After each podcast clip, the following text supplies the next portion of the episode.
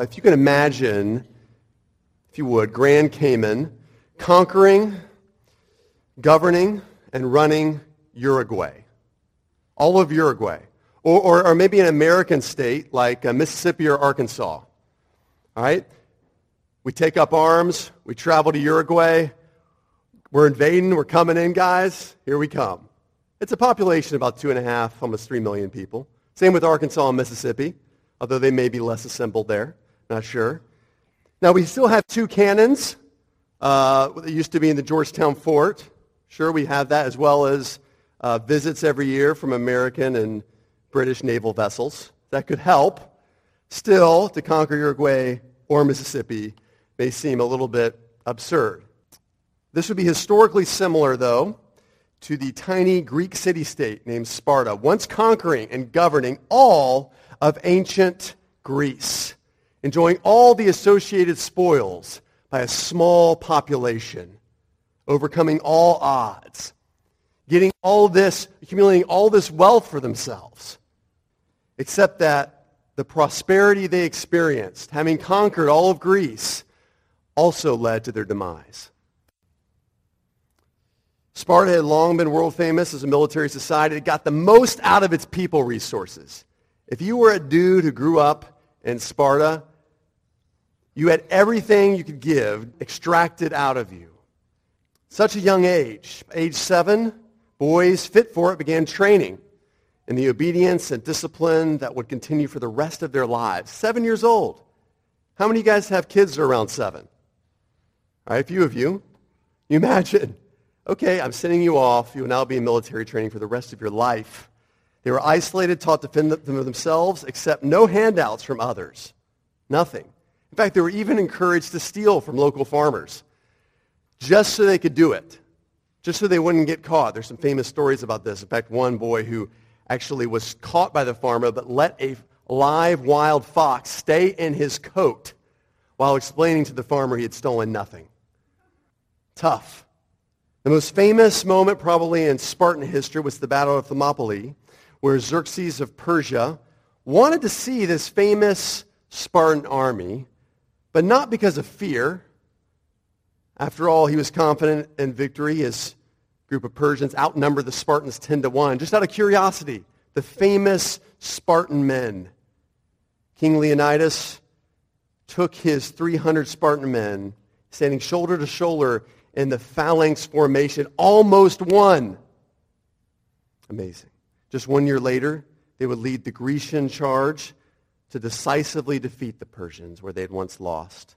Within a couple more generations, they conquered Athens, the biggest city, biggest city-state in all of Greece. And then finally, they ran the entire Grecian world. So what happened next, you might guess? On to Asia? See if there's an America? No, no. They, they relaxed. They finally relaxed. Military officials, parents began training boys at older ages. They didn't subject themselves to the same dog-eat-dog training growing up. So led to the decline, the demise of ancient Sparta. Defeats in battle increased. Independence apart from uh, Greece was established until one day Sparta became a sideshow, a place to go to see, like, oh yeah, let's go look at the famous Spartans, just for play, to buy a ticket to see them. Of course, the takeaway for us in all this is this. We've seen this with almost, uh, tons of societies that have come and gone in the world's history. Adversity assisted generosity, and prosperity was their affliction. The Spartans were generous in trust. They, they trusted this, this plan of discipline, of arduous asceticism. They were fearlessly sacrificial in protecting the people. They had a fierce commitment to one another. They didn't want to let down their brother standing right next to them. So they were generous towards society, towards one another. However, once the enemies were subdued, there was no more fighting. They relaxed standards. A culture of peace time started to infiltrate their world that left them vulnerable. Adversity led to generosity. Prosperity became their affliction. The Bible has a couple famous examples of this. Jesus said, Truly I say to you, the poor widow, she's put in more than all of them. For the wealthy all contributed out of their abundance. but she, out of her poverty, put in all she had to live on.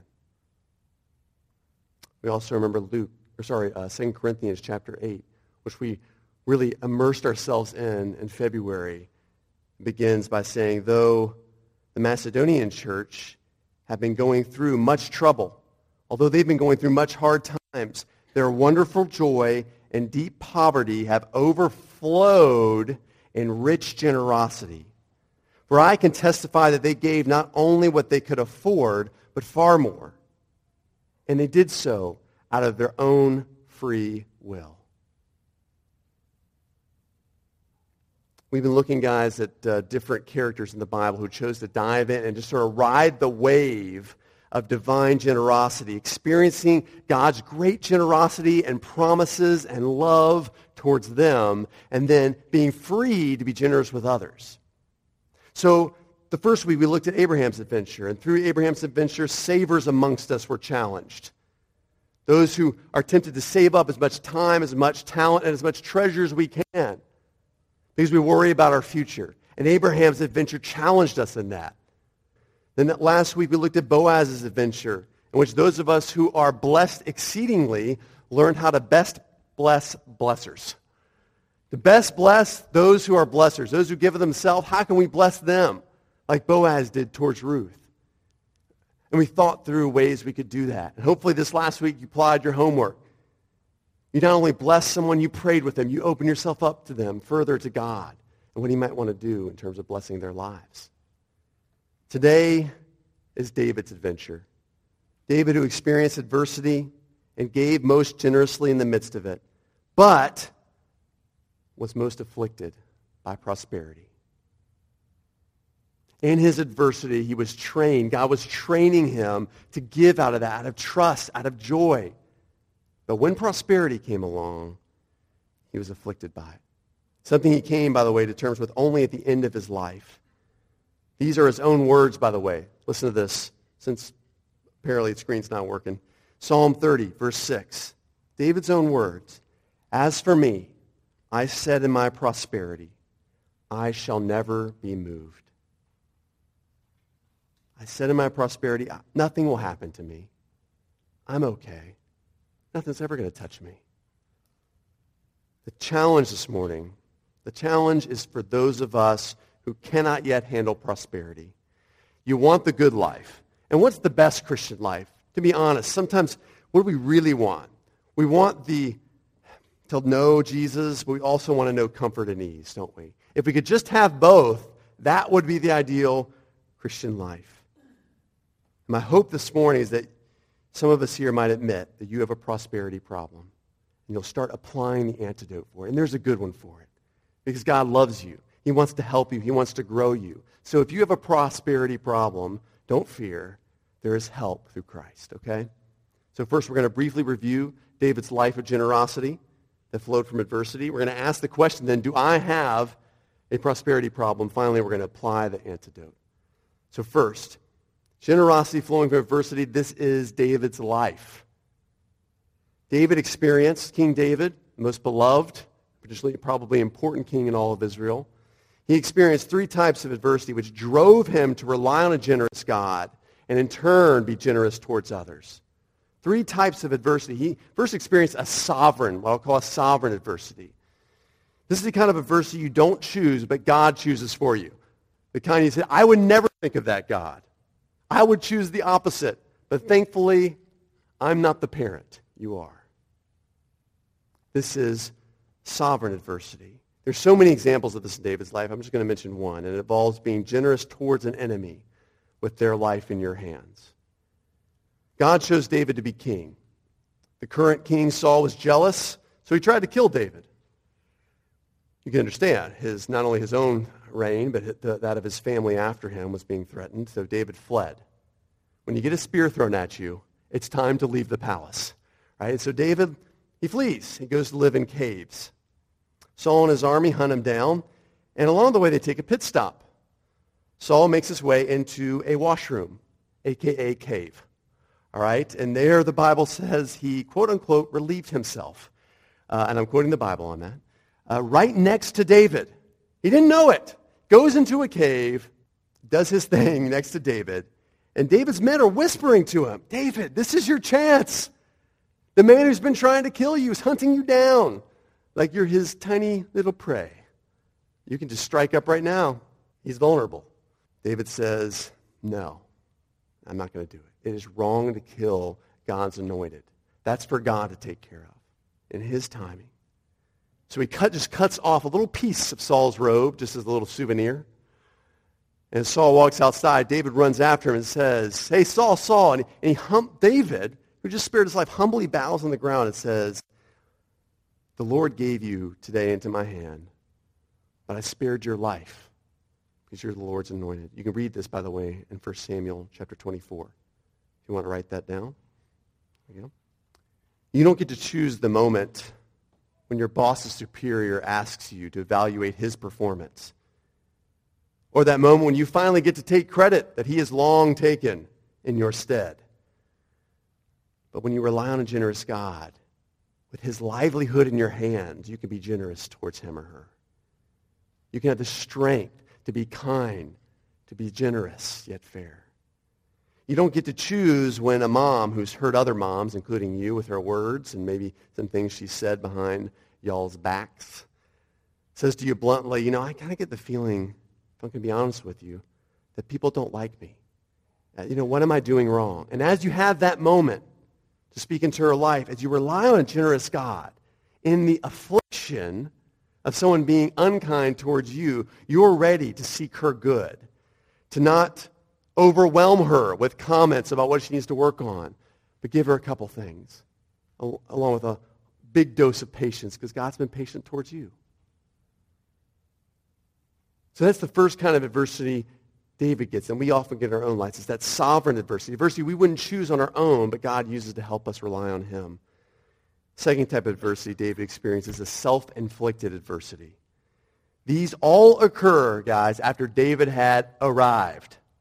What do you think that meant? That meant after he took on that throne, put on that robe, held on to the scepter when he was king. Now that he was king, obvious adversity that conspicuous, right in your face adversity had ceased. But a couple things begin to happen. First of all, he ceases to be generous in the workplace.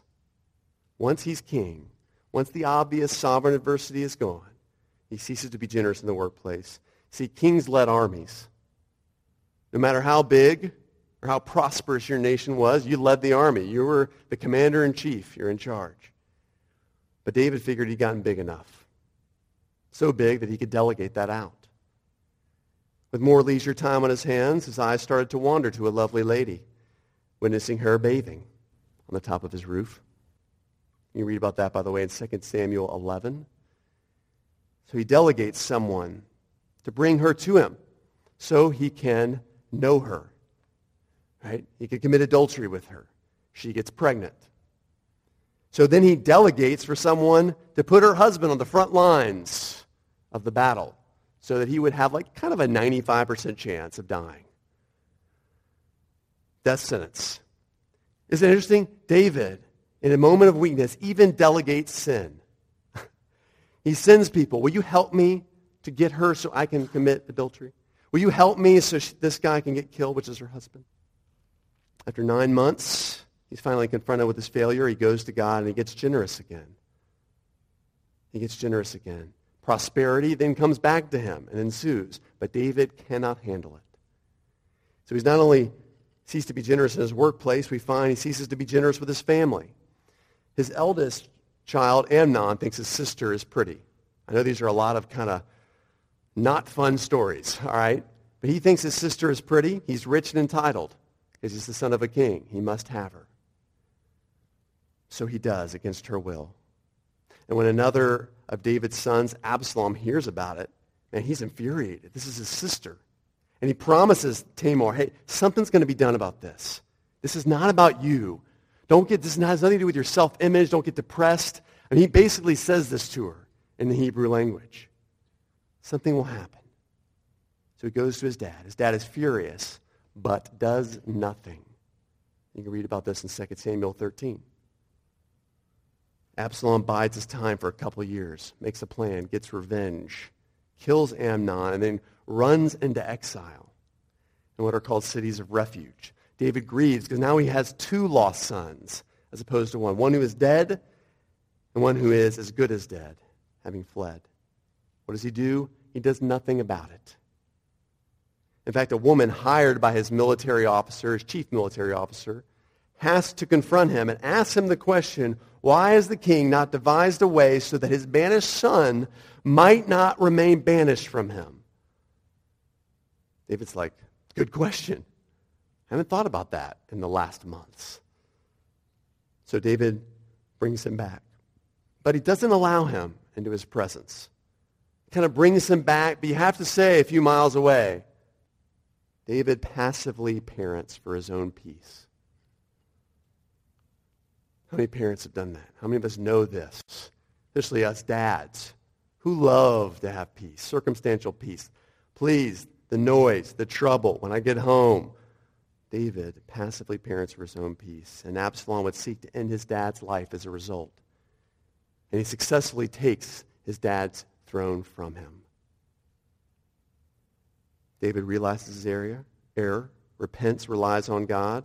After returning to Jerusalem retake his throne, he, even, he generously forgives everyone, every traitor who had taken Absalom's side in rebelling against him. So see, he gets generous again. Affliction, relies on God, gets generous again. David's final sort of self-inflicted adversity he ceases to be generous with God. God had promised Israel they'd be numerous as the stars in the heavens. But sitting around one day, again in prosperity, that wasn't enough for David. Desiring to pad his sense of security, he wants to count up his army, feel better about himself and his future. So he orders for his chief military officer to take a census. God was very upset with him for his failure because God knew his heart. It was a failure to trust his promise to Abraham that God would give him as many as the stars in the heavens. Israel. He gets to choose his punishment because David has failed to trust. David chooses pestilence or disease straight from the hand of God. And we read in 2 Chronicles 21, 70,000 men died. 70,000 men because they refused to trust God instead, pad his sense of security, to make sure his future was secure. David grieves. He says, was it not I, God, who gave the command? The sheep, what have they done? So he pleads with God. He sees somehow in this vision the angel of the Lord stay his hand. So he goes towards the angel of the Lord. Remember, this is a generous act on David's part. He goes towards the death angel. This is the angel who is sent upon the people a pestilence as the 70,000 people died. He goes towards him at the threshing floor of a farmer. He buys the threshing floor. He makes a sacrifice there, and God relents. He generously risks his life. He gives of his treasure after recognizing his own self-inflicted adversity. He gets generous again. And after this third time of lives lost due to his own tight-fisted self-servingness in the midst of affluence, David finally realizes he has a prosperity problem. So right there at the threshing floor of Ornan, David volunteers for a different kind of adversity. He volunteers for one. It's a voluntary adversity. He makes and immediately begins participating in a God-sized plan that has built-in adversity in it. He has tried and tried and tried to, many, to handle what many call blessing, right? An increase in treasure. Obvious talents on display, more leisure time for oneself. That's what we all want, right? Along with being Christians. But prosperity has been to him an affliction that suffocates generosity. So let's ask ourselves and be honest here. Do I have a prosperity problem? Ask yourself this question. If you're willing to go there, do I have a prosperity problem? I want to be upfront about this. Your immediate answer will probably be biased. All right? It will be biased. Mine was. Uh, you will want every part of your being to answer no because nearly every Christian living in and around affluence desires what I like to call the Carrie Underwood Christian life. All right? The Carrie Underwood, who here knows who Carrie Underwood is? Raise your hand. I'm going to explain a little bit who she is if you don't know. Carrie Underwood's a very famous lady. Uh, she seems to genuinely love Jesus. and has stood for him. She's, she's sang on some of Hollywood's biggest stages, singing Amazing Grace, How Great Thou Art. Have you guys heard some of that on YouTube? Some of you guys have seen. You actually sent me the link. All right? She's incredibly generous as well, generous toward underprivileged with her time and her talents. She sings for and gives to Christian schools, animal rights, and her own impoverished hometown in Oklahoma. On top of that, she's also beautiful. All right? I don't mind saying that. I cleared this with my wife. All right? She's beautiful. Not as beautiful as my Katie. We know that. She's beautiful, blonde, all right, at the top of her field professionally. She's wealthy. She travels the world. She's married to a professional athlete who's also a Christian and looks like a Greek god. All right? And she just had her, her first child a couple weeks ago. All right? Meanwhile, everyone loves her. I saw her on Jimmy Fallon a few weeks back. You're my favorite person in the world. Of course, Jimmy Fallon says it to everyone. But, uh, I mean, everyone loves her. Now, I, I say this neither to exalt nor to certainly offend Carrie Underwood. She may or may not have the ability to handle the, the life of a prosperous Christian. But I'm holding her up as an example of, yeah, I want that. Guy or gal, whatever, you, whatever gender you are, that's the kind of thing I want. Wealthy, prosperous people like me. My life partner also has, shares the same values, and they're beautiful. Wear good clothing. And I still worship Jesus. I just want that both. The Carrie Underwood Christian life. My question for you is what has an increase in treasure, the recognition of talent for which many of you are in Grand Cayman, and more leisure time done to you? What has it done for you, I should say? Has your heart enlarged towards God? Have you grown in your generosity towards others? Or have you slowly become closed-fisted, just slowly, almost without recognition, more closed-fisted and self-centered with your life? Be honest. And the dilemma you're going to have is you're going to want to blame this closed-fistedness, this hard-heartedness, this self-centeredness on something else. You're going to say, no, no, no, Ryan, I just need to be more disciplined. I just need to get my marriage back on track. I just need to make Jesus and church a bigger priority. That's the problem because no one wants to say the other thing. We say, please, God, don't take away the extra treasure, the extra talents, the extra leisure time that I hoard and keep back for myself. I'll fix something else. Just don't make me give up that. How do you know, though? How do you know that you struggle with this, that you are not yet ready to handle prosperity? You know, David's prosperity problems provide a helpful template, a helpful diagnostic. Let's look back just briefly at his prosperity problems that we just reviewed. Maybe this is one of your issues, that you aim with your career to delegate as much responsibility as possible. We saw this in 2 Samuel 11, right, where David, in desire for rest and a desire for ease, he tried to delegate everything out, and it came back to bite him. You want to rest not in God, not in Jesus and what he's done for you, but you rest, you want to rest from responsibility, from the hard work of faith, which is hard work, isn't it? To keep going back to God, to rely on him. Maybe you, here's a second one, you prize circumstantial peace in your home or in social circles. We saw this in 2 Samuel 13 through 19. And again, I think this is a problem largely for men, if I might say so. We, we just want things to quiet down. We want things to be peaceful. We want there to be no drama. Right? So we kind of like angle for that. We kind of want that. And you can get that with more treasure, with more rest. You can move away from people. You can get your own apartment. You don't have to have a flatmate anymore because you have enough money. By the way, this research shows this is one of the number one reasons why wealthy people are less generous because they get more isolated. More peace, more loneliness more close-fistedness. Here's a third diagnostic from David's life. You pad your sense of security by counting up your earthly gains. We saw David do this from 1 Chronicles 21. Let me just count up my mind. How much do I have in that bank account? Do I have enough in my pension? Should I invest more? Let me just figure out how, how long I can retire. Can I retire at a nicer place? Can I send my kids to the best school? And you just start to imagine if this is you, just be honest. You might have, I would say you probably do have a prosperity problem. And I want to plead with many of you, maybe most, maybe all of us, because we live in Grand Cayman, to have the courage to admit, I have a prosperity problem. All right? In fact, just silently to yourself right now, close your eyes. And maybe you just need to admit that before God. That's the place to start. God, I have a prosperity problem. Now, guys, we can begin. We can begin to apply the antidote. Just part three here. Back to David, though, first. After the third time of lives lost due to his own tight-fistedness, his self-service in the midst of affluence, he finally realizes his prosperity problem. So right there on the threshing floor of a man named Ornan, David volunteers for adversity. If you have a Bible, turn briefly, if you would, into 1 Chronicles 21. We're going to look at this. Grab a Bible. That's going to be on page 302. I know we're starting that a little bit later. Page 302, 1 Chronicles 21. If you use one of the Bibles, that'll be on page 302. Start with me, if you would, in verses 20 and 26. We're going to read through verse 30.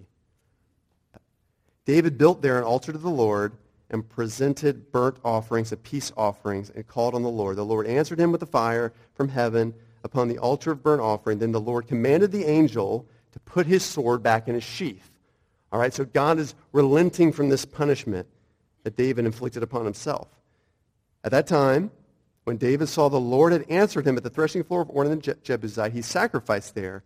For the tabernacle of the Lord, which Moses had made in the wilderness, and the altar of burnt offering were at that time in the high place at Gibeon. But David could not go before it to inquire of the Lord, for he was afraid of the sword of the angel of the Lord. Then David said, chapter 22, verse 1, Here shall be the house of the Lord God, and here the altar of the burnt offering for Israel. Okay, let me explain a couple things here. First, the tabernacle was the normal place for people of Israel to worship their God It would be the normal place for David to worship to, except that people kept moving it to the high place. Whenever you see high place in the Old Testament, that's code for places where people commit idolatry, where people worship other gods. So people kept moving the tabernacle to a, the high places. And David was afraid. He had seen God's punishment in his life, punishment that he deserved. But now he's like, I got to do something about this. It can't keep going back and mingling true worship of God with wealth, opulence, self-service, and idolatry, all of which happen in these high places. David finally acknowledged his problem trying to mingle these things with reliance on God and generosity towards others, so he does something about it. He builds a temple. he resolves right then and there to build this temple. Here shall be the house of the Lord. Here, right there. The same spot where he's just endured. He's finally gotten out of this last self-inflicted adversity. Let's build this temple. Read with me verse 2, chapter 22. We'll go on from there. David commanded to gather together the resident aliens who were in the land of Israel. He said stonecutters to prepare the dressed stones for the building of the house of God. He provided in great quantities iron and other things. Look down to verse 5.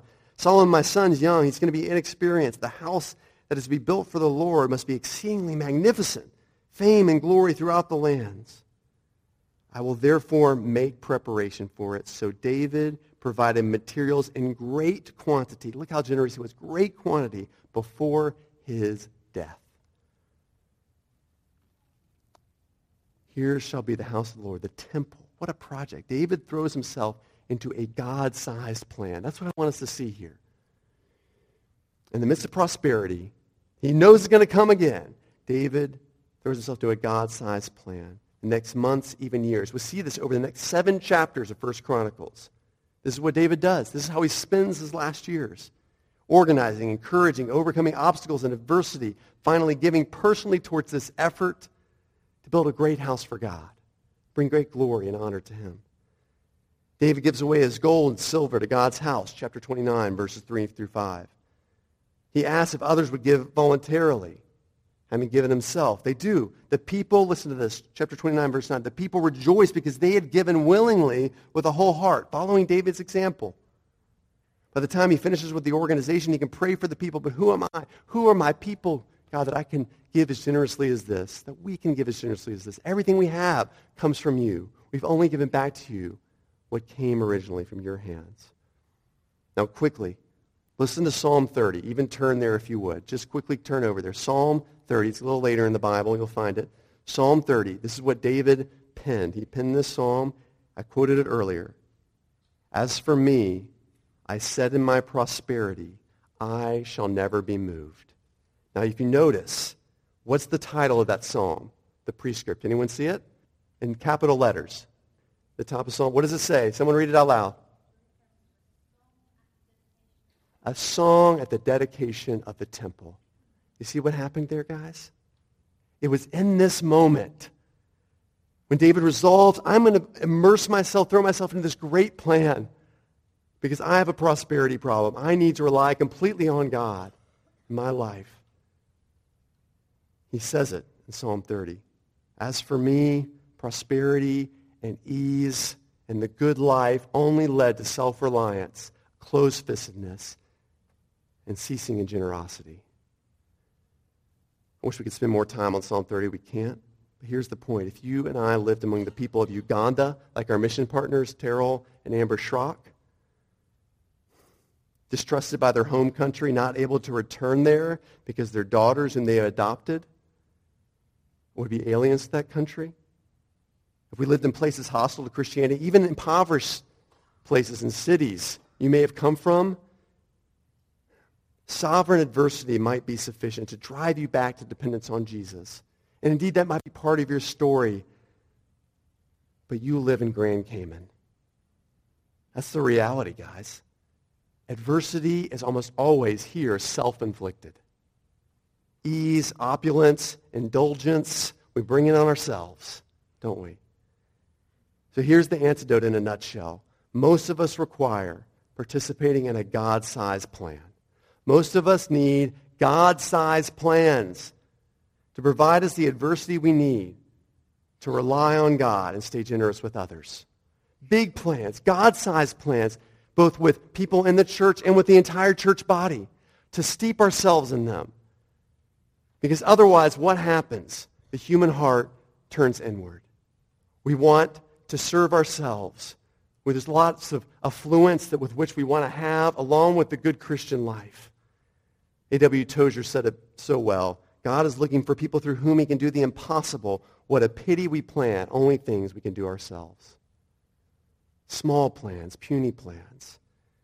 God-sized plans not only bring glory to God, but they do us great good, especially for those living amongst affluence and ease. Let me give you a few ideas for how to do this. Number one, a dear woman in our community group mentioned it this week. She serves with the two-year-olds on Sundays and mentioned how hard that is for her. That is a God-sized plan for her. Maybe it's giving up your Friday evenings to serve at Georgetown Primary School. And then, why not partner with a friend and say, my goal is to actually get to know not only this kid who's at risk, but also their family. What a great plan that would be. A God-sized plan, something you can't do on your own. You'd fail on your own. It might include inviting everyone on your row of condos or on your street over for dinner between now and summer. That's a God-sized plan for hospitality, isn't it? To stay generous, to rely on him. God, I don't want to do this tonight. Listing the top three or four things you spend money on and finding a way to cut back so you can be more generous towards God. Maybe it's getting baptized. You know, standing out on that beach before God's family on a public beach and declaring what Jesus has done for you. For many people, that's a God-sized plan. That's a big deal, especially when you're a little kid, like we're going to see today. And if you're still unsure, Sunrise Leadership and a group, select group of Caymanian members of our church have put together something special for this upcoming Good Friday to step into a God-sized plan as a church, to rely on him, and so be generous with others. Good Friday is a date on the church calendar and on our public calendar for us to think on Jesus' death on our behalf. And often what we do is we ask people to come to us. This year, the Holy Spirit challenged me, what if we were to take up our own cross, to die to self and go to others, to show Christ, to show death to self and Christ in us to others? that resonated with leadership and all the way down through about eight to ten Caymanians in our church whom I consulted. Guys, one quarter of our Fair Island gathers at very specific locations all over this island on Easter weekend, starting with Good Friday, actually Monday, Thursday. And I want to serve them, show Christ to them. So I want to introduce you to a God-sized plan. It's called Give an Unconditionally Good Friday. Give an Unconditionally Good Friday. We're going to go to them Go to people camping and give them a taste of no strings attached, unconditional love like we've experienced through Christ. Meanwhile, you're going to get trained to have gospel conversations in a low-pressure environment. It's lower pressure because you get to go with a group, you get to go with support, you get to go with a tool to learn how to have gospel conversations. High support, but also risk. That tool, after much consultation, mosquito wipes. That's right, I said it, mosquito wipes. Those little wipes, because campers often forget two things we found. Ice, which is wholly impractical to bring to lots of people, and mosquito spray, which usually gets in people's eyes. Solution, mosquito wipes. Those family size, we're going to give one to every tent, a pack of family wipes to every tent. It has a little God loves you, no strings attached sticker on it with Sunrise's website. And you get to say that to people. We're going to assemble into six teams of at least eight people and go to others. Is it going to be hard? Probably. Is it a little bit loco? Sure. All right? But is it a God-sized plan? Absolutely. Putting yourself out there to show people the love of Jesus in a way that's tangible, in a way that's thoughtful, in a way that's just not canned. Let's remember Jesus, our gift and our example, who set his face toward Jerusalem and laid down his own life. A lot of people say, well, it's not Jesus' fault. It was all those mean people who put him to death. Or was even God the Father's fault because he had this plan for him. But what does Jesus say? He participated in it willingly. No one takes my life from me. I lay it down, and I will take it up again. Willingly throw yourselves, guys, to a God-sized plan to provide the diversity you need, to rely on Jesus and stay generous towards others. Let's pray. Whew, God, thank you so much for going through the life of David in about 35 minutes. We're grateful that he wrote towards the end of his life, As for me, I said in my prosperity, I shall never be moved. That he was bold enough and vulnerable enough to share that in the Psalms with God's people and so with us. God, so many of us here we say in our prosperity, I'm fine. I'm good. I can't be moved. And so we inflict ourselves in so many sins. Father, just being self-indulgent, not being generous in the workplace, not being generous in our home, not being generous towards you. Father, help us put that kind of affliction aside, that kind of adversity aside, self-inflicted adversity. Instead, throw ourselves into God-sized plans with built-in adversity, that we might rely on you and do something great for you by being generous with others. We ask this all in Jesus' name. Amen.